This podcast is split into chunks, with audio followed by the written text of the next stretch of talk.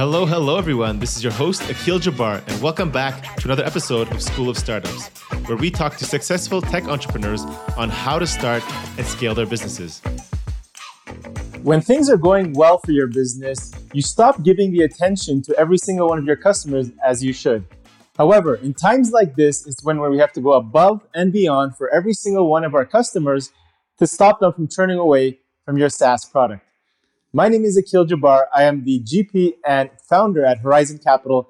And today I'm going to be talking about the top five ways to reduce churn for your SaaS product in a recession. Number one, retune your digital engagement strategy. Now, what do I mean by that? Stay in touch with every single one of your customers and make sure that your support team is reaching out to them, speaking to them in a practical way. Okay, make sure you empathize with them uh, and get the information you need to be able to proactively create digital marketing uh, resources. So, what I would suggest you guys do is segment your customers by the challenges that they're facing and providing them with unique solutions. So get on the call with them, speak to them, send them an email, ask them, what are you guys facing? What are the problems you guys are having right now? I know you guys are are are having a hard time.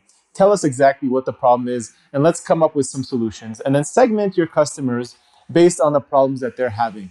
And then from there, what you can do is start creating campaigns, resources, and promoting those solutions on your digital marketing uh, channel. So on your social media pages, on your website, create resources, create you know blog articles that actually address those problems that they bring up to you. So that's what I suggest as step number one. Step number two: be proactive and deliver value. So be proactive and reach out to your customer before they churn. So what usually happens is we're just waiting uh, for customers to reach out to us and say, "Hey, look, I'm looking to cancel." But at times like this, it's extremely critical to reach out and show that you care. So be proactive.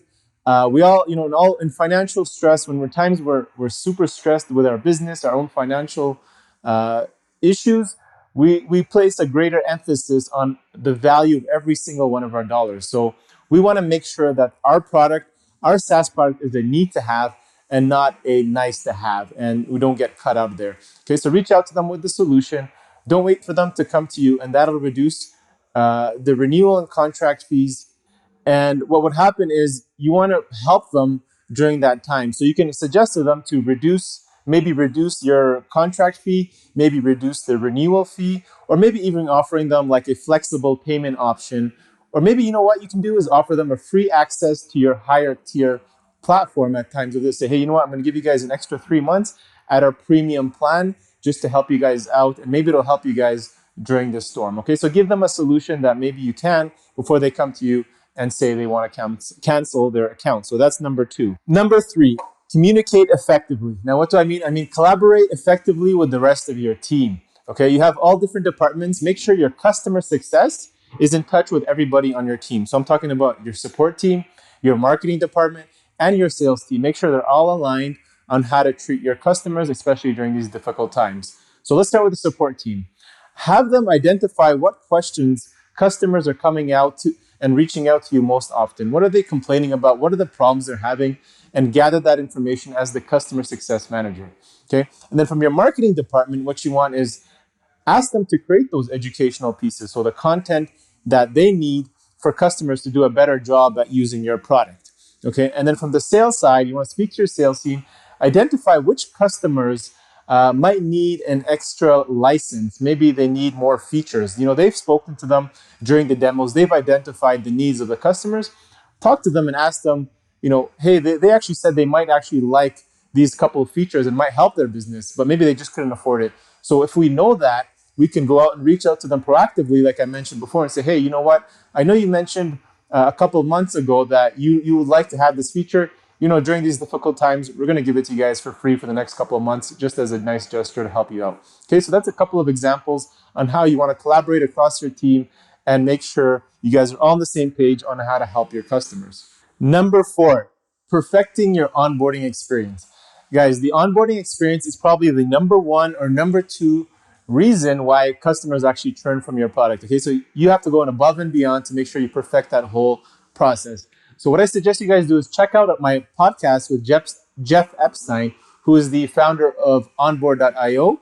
who has a fantastic onboarding experience. That's what they talk about. We actually created a whole podcast about 40 minutes long that we talk about the entire process if you want to get dig into it more.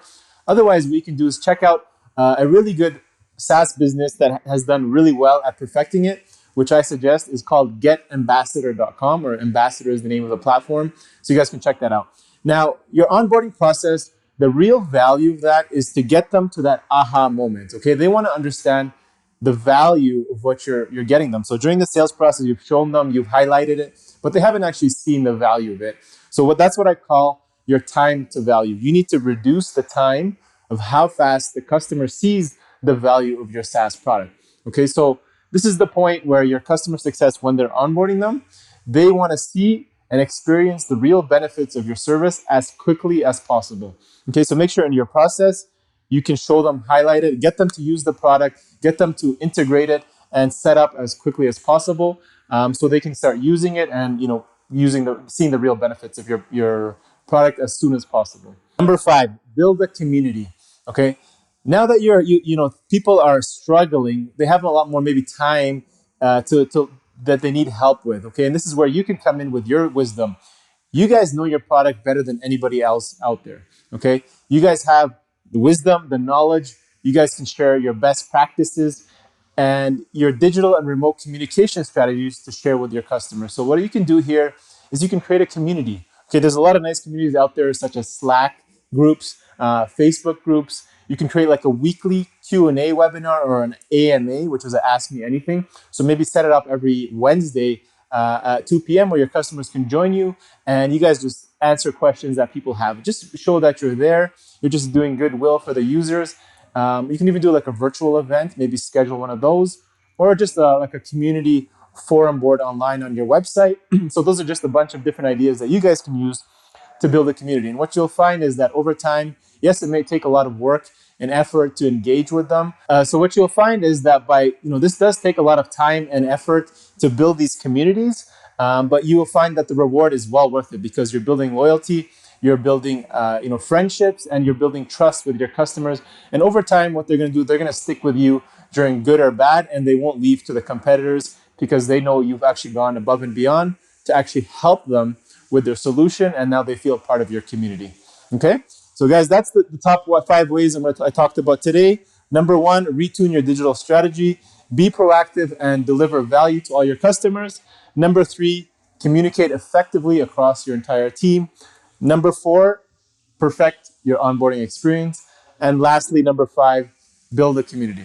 All right, so hopefully this was helpful to you guys. Start implementing it today in your SaaS company. We know it's a hard time for everybody, and I hope you guys see good results. Thank you all for joining us on today's episode. Don't forget to like, subscribe, and leave a comment on iTunes or Spotify. If you'd like to learn more about entrepreneurship, make sure to check out our School of Startups videos on YouTube as well. Until then, see you guys on the next episode.